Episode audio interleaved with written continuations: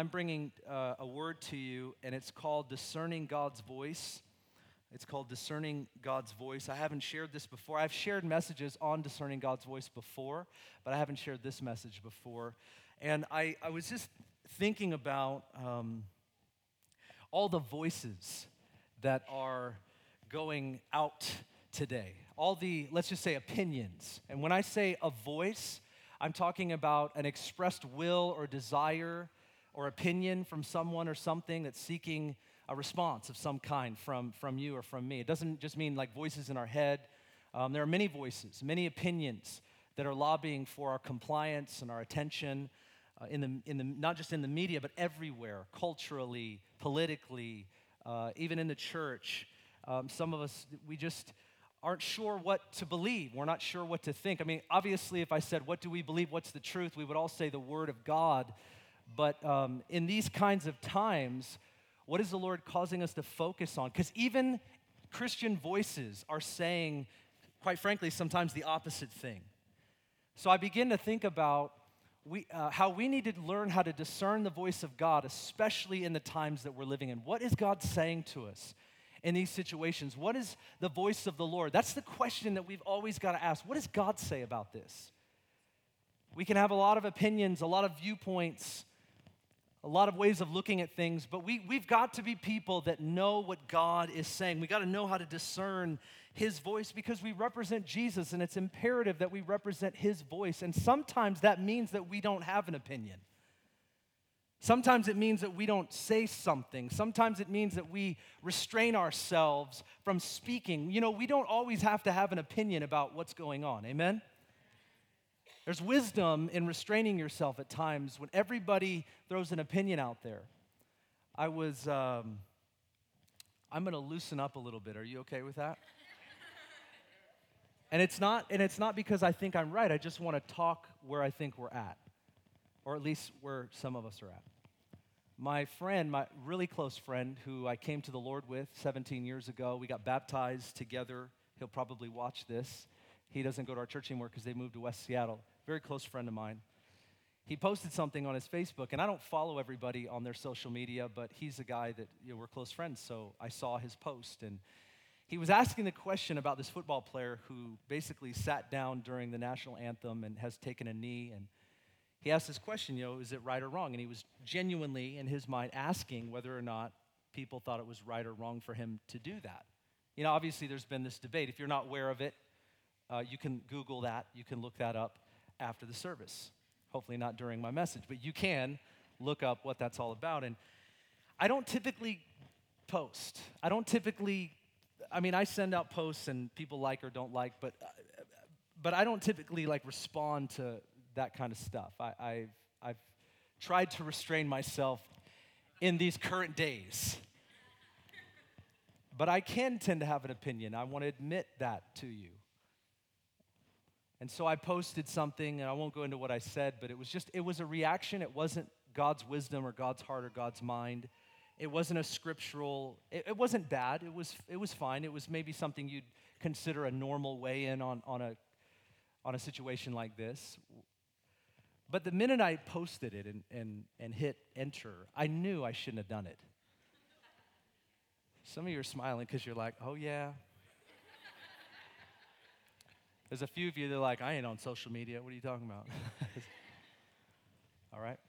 So, but I knew that I shouldn't have done that. And, and my friend responds back to me. And within like an hour, there was like so many posts on this one thing in response to it. And one guy's like, Well, I'm an, as an African American pastor, here's what I think. Another person's like, as a, as a leader, as a pastor, several people were and weren't Christians. It was just so many different responses. And I found myself reading these responses, and this emotional thing was going on in me because I had weighed in. And when you've got your opinion out there, now all of a sudden it's being weighed with everyone else's opinion. And I don't even want to get involved in that. I just want to be a man of prayer, a man of the word, a man of conviction. I don't want to get involved in all this. There's a time to speak, there's a time to act. Scripture would teach us these kinds of things. I'm not, I'm not su- suggesting otherwise. but there's also a t- in, a world of voices, in a world of opinions, even among the church where you should do this or you shouldn't do that or you should say this and you should, it's all over the place. I mean, I mean, everybody's got an opinion these days. There are days where I've not even known if what I'm saying matters. I mean, I hate to say it, but they're like, I'm just one among many. And my wife always reminds me, it does matter. So I'm like, Amen. Thank you. Married up. Praise the Lord. But as I weighed in on this and I was reading all these different views, my friend gave me a call and he just was genuinely like, Well, what do you think about this? And I realized all of a sudden, I don't know how it was, if it was a revelation from the Lord or I don't, I don't know, but in my mind, I realized that I was conflicted, that even my response was conflicted.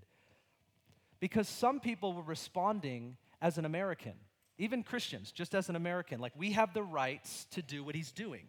He has the right, amen, he's got the right to do that, or he would get kicked out. So clearly, that nobody's. As an American, he has the freedom to do that. And we, people were conf- conflicted about his freedom as an American and his freedom as a Christian, which I don't know that the guy is, but Christian people were responding. And you could see the mixture in my response, and you could see the mixture in other people's response. It was just there.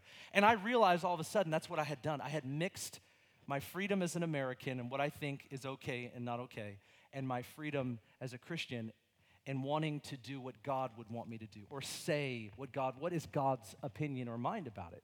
I had mixture. And I thought, isn't that the confusion that we often find ourselves in? We have voices that are influencing us. I'm just bringing it, you want to know what I said. I'm not going to tell you.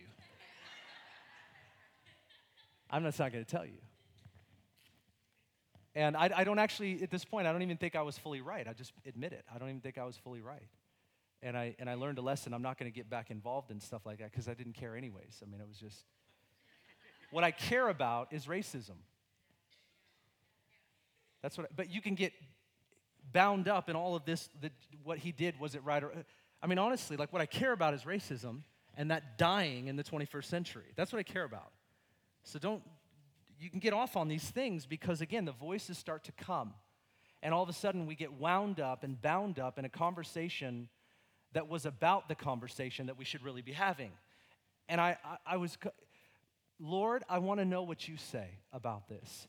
As Christian people, what I want to encourage you toward is that we learn how to take a step back and ask God, according to His Word, what it is that He thinks about the stuff that's going on. And there are times where God may or may not weigh in on uh, the answer for this cultural conversation, but at the root system, God's got something to say. He's about something in this world that you and I are also about, and we don't want to get sidelined. We are people that can hear the voice of God, and we've got to be really good in our times at discerning what God is saying in the midst of all that is being said. We have so many voices. Jesus said in John chapter 10, verse 27, My sheep hear my voice I know them and they follow me. Jesus talked about his people knowing his voice. Now, when I was going to a church that, um, you know, back when I first started, they said, if you want to hear God's voice, then you just open the Bible. And I would be like, well, amen. But then I started realizing that there were a lot of different interpretations that people had on the Bible, and they couldn't even come into agreement. Isn't that interesting? We're not going there today. Amen. We're not going there today. But we could go there today.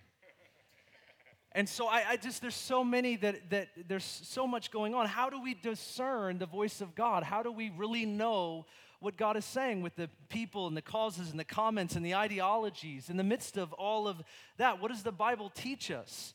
How to be people of prayer and people of action based on what we're hearing God say because I think all of us want to do something and God is speaking to us and we want to respond to God's voice, but we've got to make sure that what we're responding to and what we're responding with is in fact the Lord.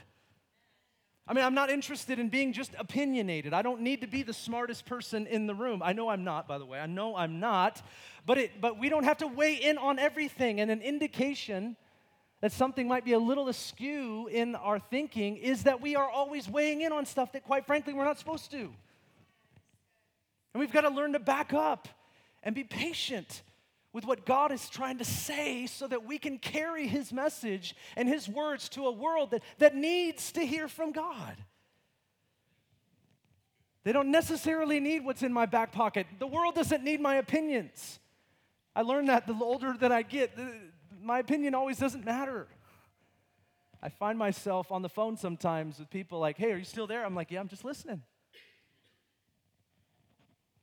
So there's voices, and we need to discern through all of the, the noise. In Romans chapter 12, I believe the Apostle Paul gives some clarity about how to discern what God thinks, and I want to bring this to your attention. In Romans 12, verse 1, I'll read. It says, Therefore, Paul speaking, I urge you, brethren, by the mercies of God, to present your bodies a living and holy sacrifice acceptable to God, which is your spiritual service of worship.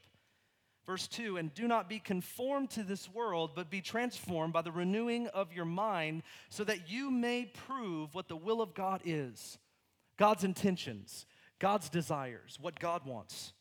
So that you may prove what the will of God is, that which is good, acceptable, and perfect.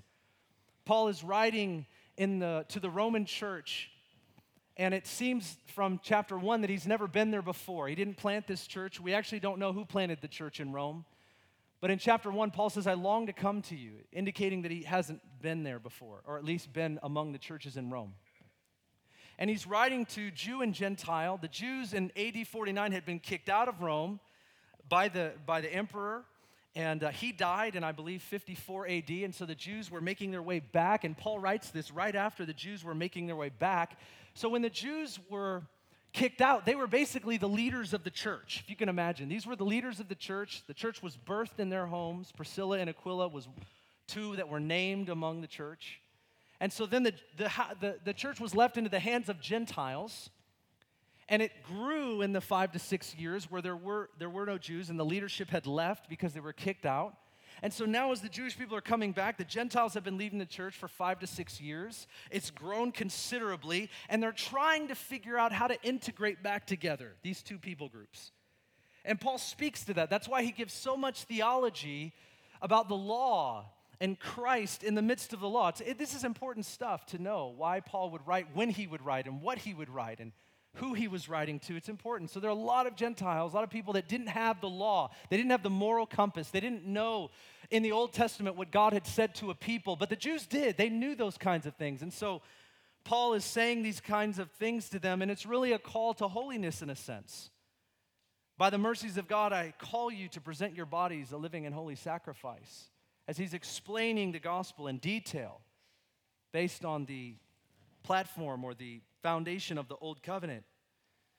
He's calling them to uh, holiness personally, publicly. He challenges them with these verses. And he says at the end of verse 2, and I want to draw your attention to this based on what I'm sharing with you in discerning God's voice. He says, Do these things so that you may prove what the will of God is. If you do these things, you do them so that you may prove, you may attest, you may discern what the will of God is. You have, he's speaking to them, a problem discerning what the will of God is, that which is good, acceptable, and perfect. But these things are prerequisites to knowing what God's will is, discerning what he is saying. And I think they'll prove helpful for us. I, there are three points. I'm a three point preacher, but there are three points in there, so we work together.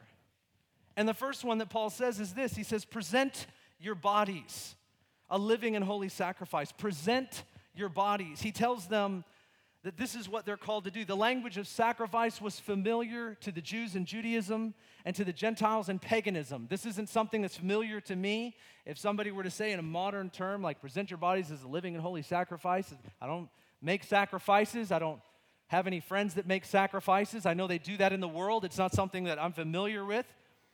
But a sacrifice is utterly and completely consumed. You put a sacrifice on the altar, and fire is on the altar, and it consumes the sacrifice. And God is saying, present your whole body, everything that you are your eyes, your ears, your mind, your feet, your hands, everything that you are. Present that to God, wholly and completely. God will consume you. You're a living sacrifice. Every day that you're alive, you're a sacrifice unto God. All of you, not part of you, but all of you. And as I'm reading this, I'm thinking one of the reasons why there's so much confusion in what God is saying is because there's not a full surrender. When there's not a full surrender, you can't discern the voice of God because part of you is held back. And I would say in our modern 21st century, the Western world, we struggle with this. We struggle with our thinking, what we were told to believe. We struggle with our opinions, our views, what this teacher taught us, what this CNN or Fox News or whatever we listen to, talk radio, we listen to all of these voices. And instead of listening to the voice of God, we wouldn't even know this was happening, but we become influenced by everybody else's voice. And if we're not fully surrendered to God, we're not fully listening to God. If God doesn't have all of your mind, you're not going to hear all of His. If God doesn't have all of our heart, we're not going to carry all of His. If God doesn't have our time, if we're not offering our time, our 24 hours a day to Him, then we're going to be having, we're going to have a problem in discerning His voice. Because our ears are not fully open. Lord, we, we pray, God, will you speak to me about this? But often the Lord is speaking to us every day about a lot of other things. And then when situations tend to happen, we realize we're in this conundrum because I'm not fully God's, I'm kind of held back, but I really need to hear about this. And it brings us to a place of conviction when we're in those moments. It reveals something's not right about our walk with God. And so we tend to be feeling guilty in the moments where we need to have answers. And I would say to you, like, no matter what that looks like for every one of us, when we surrender our life to God, I'm not saying when we're perfect, I'm saying when we surrender our bodies to God, He begins to speak to us and we can hear Him more clearly. If we don't give a full presentation, we're going to live in negotiation. And that's a bad place to be. It's even worse to be there in moments where we really need to hear from the Lord. And we thank God for the body of Christ because we work together in those moments. We need to be wholly set apart. You know, we come to Christ with a lot of pre programming. You come to Christ with a lot of pre programming. When I came to Jesus 17 years ago, I thought a lot of things, I was saying a lot of stuff, I was believing things that were lies. I mean, I believe lies about God. I believe lies about myself. I believe lies about the country. I believe lies about the world. I believe lies about the devil. There were things that I believed that I had picked up along my journey. And when I came to Jesus, they didn't just all go away. I still had that pre programming, and God wants to deconstruct that pre programming so that He can reprogram us and we become useful in every situation, not opinionated, not my version of what I want to say and get off of my chest, but we become the voice of the Lord to the people of our generation. But we've got to give over our mind, our heart, our body. We're a living sacrifice. This is worship unto God. Holy, acceptable. This is, this is worship. He says, present your bodies a living sacrifice, holy and acceptable to God. This is your, in one translation, says your reasonable act of worship. And so it is possible to come to a church building, and I'm not saying that's bad, we should come together. And it is possible to raise our hands, and it is possible to put money in the offering, and it is possible to join a small group and still not fully worship God by surrendering our lives. It is possible, is what he's saying.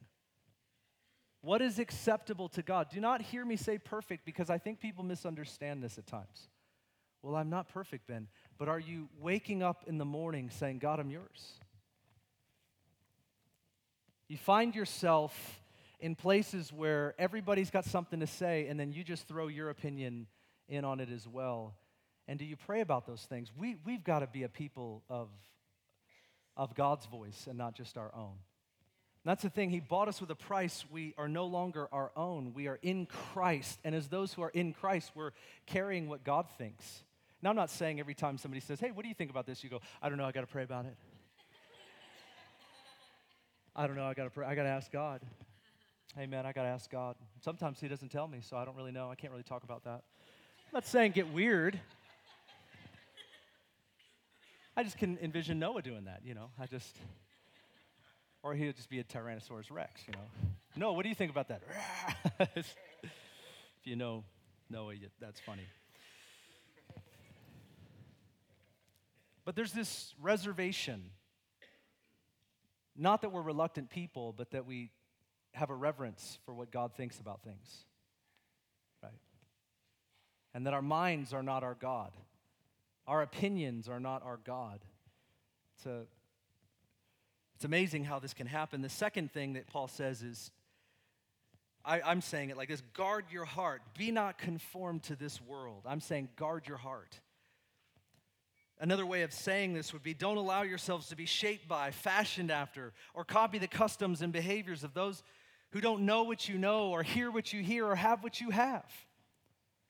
We're often, we're often allowing people to speak into our hearts and our minds and our lives that don't carry the message that we carry. They don't say the things that the Bible says. They don't have the heart and the mind of Jesus Christ. And so they begin to shape our life, and we're not guarding our gates. We're not guarding our ears. We're not guarding our eyes. We're not guarding our heart. And it's no wonder why we end up becoming everything but what the Bible teaches us that Jesus wants us to walk like, is because we're letting all of this stuff come in and influence who and what we are. And we wake up in the morning and we wonder why we are a certain way. It's because the right influences aren't shaping us and the wrong ones are, and we need to stand guard over the gates of our eyes and our ears and our mind and our thinking and our heart. Proverbs chapter 4, verse 23 says, Watch over your heart with diligence. It says, Guard your heart, for from it flow the issues of life. The things of our life just begin to flow out of our heart. And if we don't guard it, if we don't watch over it, and our children and our spouses, and our churches, if we're not guarding over what people are hearing and they're just absorbing this cultural message that says whatever it says, if we're not guarding carefully, we will end up being shaped by the very thing that we are against with the gospel. The gospel sets us free from the very things that we're entertained by. Come on, somebody, you know what I mean. And I know people don't like to talk about this stuff. We're, we're very sensitive to it. You know, Ben, don't, don't talk about music and don't talk about movies. I'm not saying it's all the devil vision and all that, but I'll tell you this, though. There's something wrong when, like, for example, here's the thought. Can I share with you a thought? I told you I was getting loose, y'all. I told you I was getting loose. Gonna, there's a few of you get nervous because there's only a few of you clapping. That's all right. That's okay. I'm not insecure at all. I'm just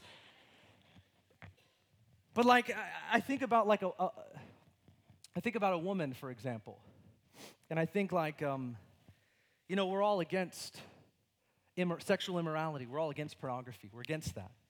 Pray for the people that are involved in that, that they get saved, delivered, freed. Pray for people that are bound to that, addicted to that, that they get freed out of that and they get restored back to sexual integrity and not objectifying people for what they look like or what they do for another person, but rather they have dignity. Women, men have dignity. And I was thinking about how sometimes people can say, you know, I'm really against pornography, and then they watch movies that have that stuff in it. Or, or, or better yet, listen to this like Christian people I'm talking about. And it's, it's that duality inside of us, it's that hypocrisy inside of us that we know we're not always guarding our gates. You say, Ben, why are you saying that to me? Because we are losing a battle on sexuality in our culture, Christian people. We are losing right there, and I'm, I'm, I'm taking a stand. I don't want our young people to be addicted to this garbage. I don't want them to be born and raised on this stuff in the secrets. I want their secret place to be filled with prayer and petition before God. I want, I want a generation to rise up because I believe that they can.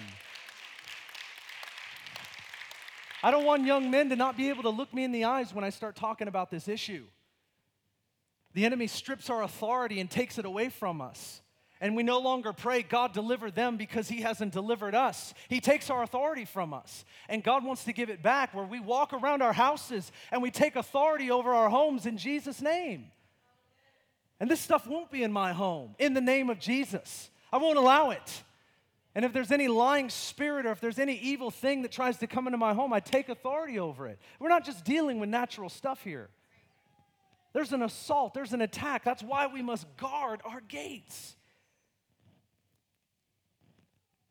I was thinking about the music, you know, and it's like, if you have dignity, we can't be entertained by the very thing that we say we're not for. I listen to some of the music out today and I pray for these people that sing like this because they're just singing about women and they're singing about this stuff that is just terrible. I mean, they're, you don't have to say, man, we got some. But I listen to the songs, like the number one songs, and I'm like, I'm not talking about being holy and going off into the mountains and never listening to anything or never seeing anything and never talking to anybody.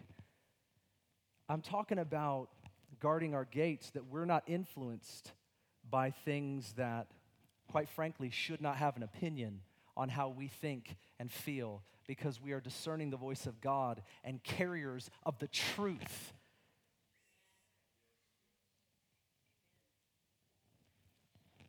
I have a no tolerance message inside of me. I just do. No tolerance. I'm for people, but I'm not for what people always do or say. Amen? I guard my gates from that stuff because I realize that it's shaping a generation, whether we believe it or not. It's what's happening. It's even in the church. And so we've got to talk about these things. There are many voices that, several that I wrote down here, I, I, write about them in my book. There's more, but the voice of the enemy, the voice of the flesh or sinful desires, the voice of our past. It always tells us we can't get beyond what we were or where we were. The voice of the world, cultural opinions, political agendas, po- agendas popular perspectives. You know, even cliches, right? The myth cliches in the church where we say things that really aren't in the Bible. And we think that, you know, the Bible, doesn't it say in the Bible somewhere? No, ma'am, sir, it does not say that in the Bible. Jesus never said that. And we buy into these ideas. Our versions of love, for example. Isn't God love? See, if God was love, He would never say that. No, biblical love is a lot different than what you're communicating right now. But see, you have to read the Bible to know that. We've got to be reprogrammed in order to know that. Our mind has to be re- renewed to be able to discern the voice of God in the culture that we're living in. Because it sounds right when people say God is love. That's true. But if we're not talking about the right kind of love, then we're reducing it down to cultural love, and we're not hearing the voice of God when people are speaking on behalf of God, saying this is what He would do and this is what He wouldn't do. And somebody that isn't studying the Bible, that doesn't know what it says, that doesn't understand any of that, is saying this is what God would say and this is what God is, when it's a misunderstanding of what was being communicated in Scripture, the eternal Word of God. But when you're guarding your gates, you're not just being skeptical. You're like, I wonder if that's what the word really says. I wonder if that's what God really meant. I'm wondering because I don't want to get it wrong. I don't want to miscommunicate God. I don't want to be undiscerning in a time where people actually need to hear the voice of God. One of the concepts I talked about at our Hearing God class was that people are always, I talk about God being a father. The Bible's very clear God's our father. But it's amazing how people think or turn that into. C.S. Lewis, I can't quote him on this, but he talked about how many people would rather have a grandfather than a father. Because a grandfather, which I'm not yet, but someday looking forward to be, can spoil, you know, the children, send them home and not have to father all of those issues instruction, direction, correction, and parent that child to become a man or woman that has dignity, respect, and honor and contributes to the lives of other people, you can just give them candy, pop, and popcorn and send them home to mom and say, Good luck. They don't have to discipline you. The, they can call the parents and say, Yeah, they're running a mess. I'll send them over to you anytime now. You know, I mean, they don't, that's a grandparent. That's not a father, right? So C.S. Lewis talks about that conundrum where People say they want God to be their father, but they mistake and misunderstand a grandfather for a father. They really want a grandfather. And he goes as far as saying a senile grandfather. That's what he says, C.S. Lewis. He just says senile. They can't see what the young person really needs. But we misunderstand, and I think we misinterpret the voice of God. We're not discerning the voice of God properly. And the voice of the enemy, I started on this a couple weeks ago, and I, I don't like to talk a whole lot about that, but I, I really think that we need to. The Bible says the enemy is an accuser, a liar, a deceiver, a father of lies. How is it that the enemy comes against people? Well, you would see from Scripture. For example, in Genesis 3, when the enemy comes against Adam and Eve, he lies to them and they believe him. And humanity suffers as a result of it. What do you see in First Chronicles 21, David was incited or tempted by the enemy to number Israel's armies. And what that meant was he doesn't trust in the Lord, he's trusting in his own ability to calculate what they have or don't have. Do we have enough to defeat the other armies? And his commander rebukes him and says, Don't count them. God will take care of us. He does it anyways. And his people are affected by that. John chapter 13, verse 2, you remember the story of Judas. It says that Satan put it into Judas's heart to betray Jesus. John 13, 2. I always, that verse disturbs me deeply. It means that there's somehow an ability from the enemy, demonic warfare, to transmit signals. We call them temptations. We've accepted that kind of language. They can tempt, not all the time, some of it's our flesh, the voice of the sinful desires. But the enemy will do this, and it's not just directly, but it's indirectly through the culture, through political agenda. Sometimes people will equate certain political parties with the kingdom of God. Ladies and gentlemen, Republican Party, Democratic Party is not the kingdom of God. They're going to lie about some stuff. I, mean, I didn't see Jesus up for candidacy.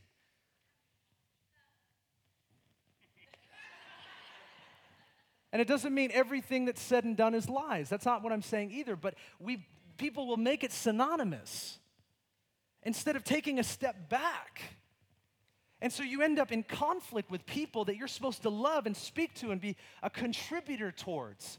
But now, because you're a Democrat and they're a Republican or vice versa, all of a sudden you can't even have a conversation and love them, which is what God wants you to do and what He put in your heart to give to them. And we're not discerning the voice of God because we're being swayed and persuaded to become people that you and I were not meant to be. You have the right to vote. We have the right to vote as Americans. And we should use that right. I'm, I'm, I'm, I'm registered unaffiliate, proud of that. That means I can do whatever I want. Isn't that the point? But I think it's important that we don't misunderstand and therefore end up not discerning the voice of God. And if we're not guarding our gates, some stuff's going to come in that we're not seeing, we're not really hearing. I'm, I'm, not even asking you to fully agree with me, I'm just asking you to consider what I'm saying. You know what a stronghold is? The Bible talks about stronghold in 2 Corinthians chapter 10. A stronghold is a house made of thoughts in our mind.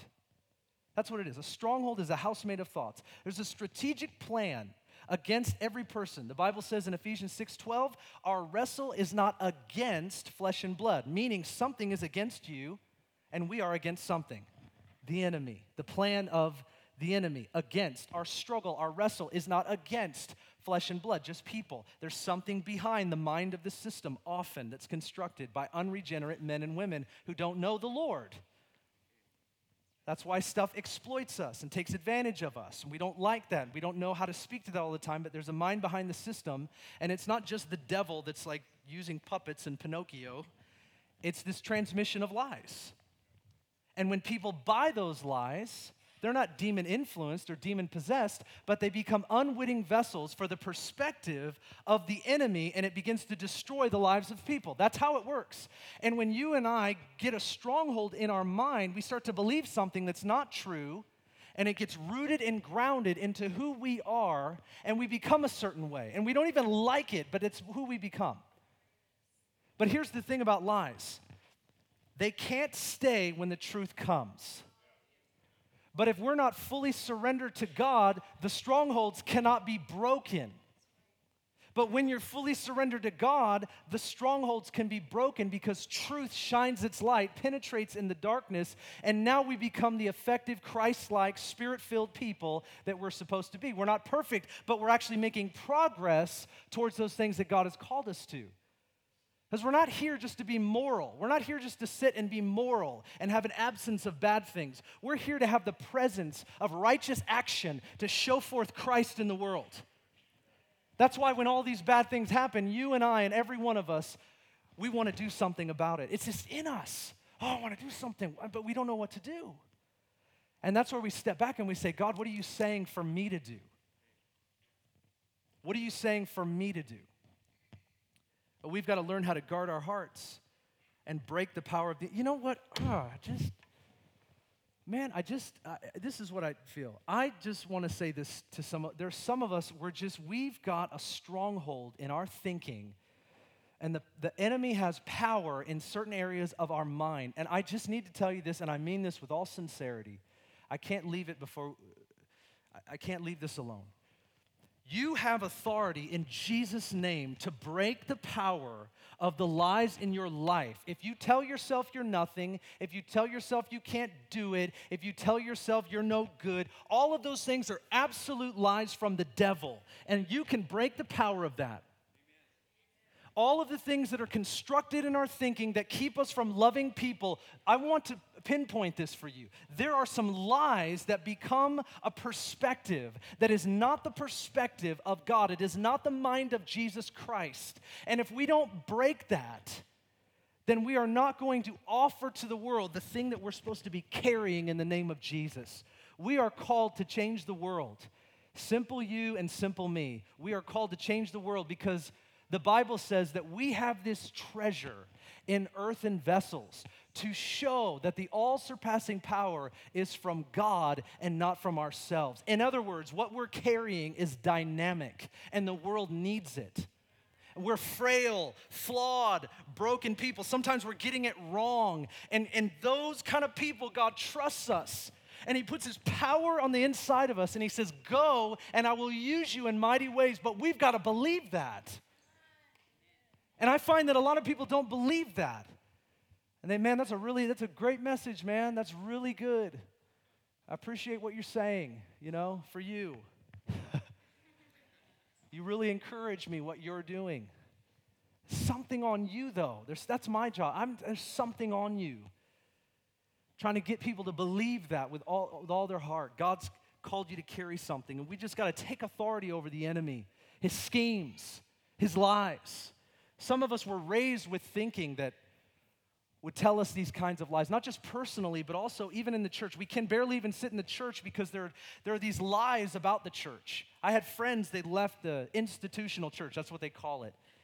They go, you know, it's just everybody's full of themselves and all. they have these lies they sit here and they have these lies and so if somebody doesn't greet them or somebody doesn't do something or somebody doesn't do this or that or whatever these are the lies of the enemy Everyone, we're, gonna, we're all going to get offended. I mean, guarantee it. I mean, you go to Walmart after the service, you're going to get offended. But what are you never going to go to Walmart again? I mean, come on. Oh, man, Walmart, you know. I'm Target for life. You know, I mean, it's not going to happen. And I'm not saying you didn't have a bad experience in church. I've been humiliated.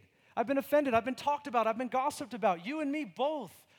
But the enemy wants to divide us. He wants us to he wants to pit us against each other because he knows if we're a unified people, something is going to happen in Mill Creek. He knows he knows that if division can happen in marriages and homes, that children will not know what it means to have a mother and a father that look like Jesus. Come on, he knows that if he can come up in the church and lie to people, get us against each other, and all of a sudden we're our, the plans that God has for us are completely thwarted and we're just str- struggling to survive, God has more for us than this. And I'm not saying if you've been somewhere that you didn't intend on being, that God can't redeem that. He's in the business of redemption right now. But we got to put our belief into what the word says. Guarding our gates, the last point that I have, and I have to close on this, is renew your mind. He, this is obviously the most important part, but if we don't present our bodies to Him, full surrender, our mind won't be renewed, anyways, right? If we're not learning to guard our gates, then our mind's going to be renewed by a lot of stuff and not just the Word of God, the Spirit of God, the people of God. None of us are doing this alone. You can't just you can't just go home, read a Bible and get your mind renewed by yourself. You have to walk in community. How many times people say this is what God's telling me and it is not what God's telling them. And I'm like the hearing God guy. So everybody thinks like, you know, I'm like a target for believing when somebody says, God told me, like, I'm just going to assume. I, I discern. I, I, you sit with me and you, te- like, eh, eh, people that say, God told me too much, don't spend that currency too often. Because I guarantee you what's going to happen is people will stop listening to you. Here's what I want I want to be a person, as my mind's being renewed, as my heart's being renewed, when I say the Lord spoke to me, I mean it. I'm not joking around. I'm up last night praying for a couple hours. You know, I'm not messing around. I'm not just saying that frivolously because I had some picture dancing around in my mind and I'm just going to say, God told me, I think. We, have got more than that. I'm talking about there are men and women of prayer in this building, and we're hearing the voice of God. We're discerning what God is saying, and we're carrying a word that we need to hear. Scripture is the foundation for all of that, of course. If we ever feel like we're hearing something that contradicts Scripture, it's not the Lord. But he says, Be transformed by the renewing of your mind or become new by changing the way you think. And Sherry, if you would come, thank you for patiently trying to figure out when I can have you come. Hardest job in the building, y'all. Sorry. I did it again. My second week, I did this to her. It's awesome. I owe her coffee. So, how do we renew? Uh, so she's doing something, that's all I know. Our thoughts equal our actions, and our repetitive actions equal our habits, and our habits equal our lifestyle. And if we don't like the way our, we are living, we can change. Our thoughts equal our actions. Repetitive actions equal our habits. This is our lifestyle. This is who we end up becoming. Regardless of who we want to become, our, this is who we are. And you say to me, How does my mind get renewed? We've got to control what influences our thoughts. We've got to control what influences our thoughts. The Word of God, the Spirit of God, the people of God. There's reasons why I don't listen to everything. There's reasons why I don't feed myself everything mentally. I just don't. I don't allow certain voices in my life. It's not because I'm afraid, it's because on an ongoing way, we need to be saturated with the things that God is saying. In my inner circle, I'm friends with a lot of people, Christian, non Christian, but in my inner circle, there's only a few people that get into that inner circle and get to edit my thoughts. There are a lot of people that try to edit my thoughts and they don't know me and they don't ask any questions, but there's an inner circle of people that are unafraid to edit my thoughts. And they do, and I allow them to, I invite them to. If you want to change your lifestyle, you've got to get a hold of your influences the Word of God, the Spirit of God, and the people of God. If you find yourself isolating yourself, that's not a good thing. You will have a hard time discerning God's voice. We discern God's voice in community together. It's in the Word, but many of us have our own interpretation of the Word. We walk out of church and we go, well, I don't know if I agree with that. It's easy to do that, it's real cheap. But when you sit down and have a conversation with someone about that thing that you easily disagree with, it all of a sudden becomes challenging, right? Because it starts to edit your disagree. Do you see how this works? These are times where we need to discern God's voice. We need to discern God's voice. This is, in my opinion, this is not something that we should negotiate.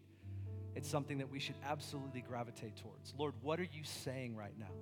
What is your word teaching us right now? What are the things that we need to focus on right now? And how am I being hindered by that? And I would say to you as I close everything starts with the decision to completely surrender.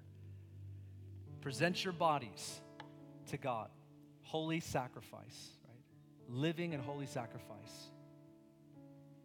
My question to you is have you done that? Have you presented your mind, your heart, your body, who you are, everything that you are, and said, Lord, I don't, I don't care what you asked me to do. I don't care where you want me to go. When you want me to speak, when you want me to not speak, I want to place my whole body into your hands. And I want you to, to tell me, I want you to teach me. It's not going to happen overnight. Our mind needs to be renewed, but we change when we surrender our full self to God. We become the people that look like, speak like, live like Jesus Christ in the world. And wouldn't you agree with me that the world needs Christians that look more and more like Jesus and not like the opinionated world that is swirling around us in this confusion and chaos? I'm not confused. I may not be living everything that I'm supposed to live right now, but I am not confused. God is reaching his hand into this world for redemptive purposes. His gospel still works. His word is still the foundation. His truth still breaks the lies. I'm not confused. And I'm not going to get wrapped up in the voices all around me because I'm carrying opinions that haven't been given to God yet. I'm just going to give them to the Lord. My whole body, presentation.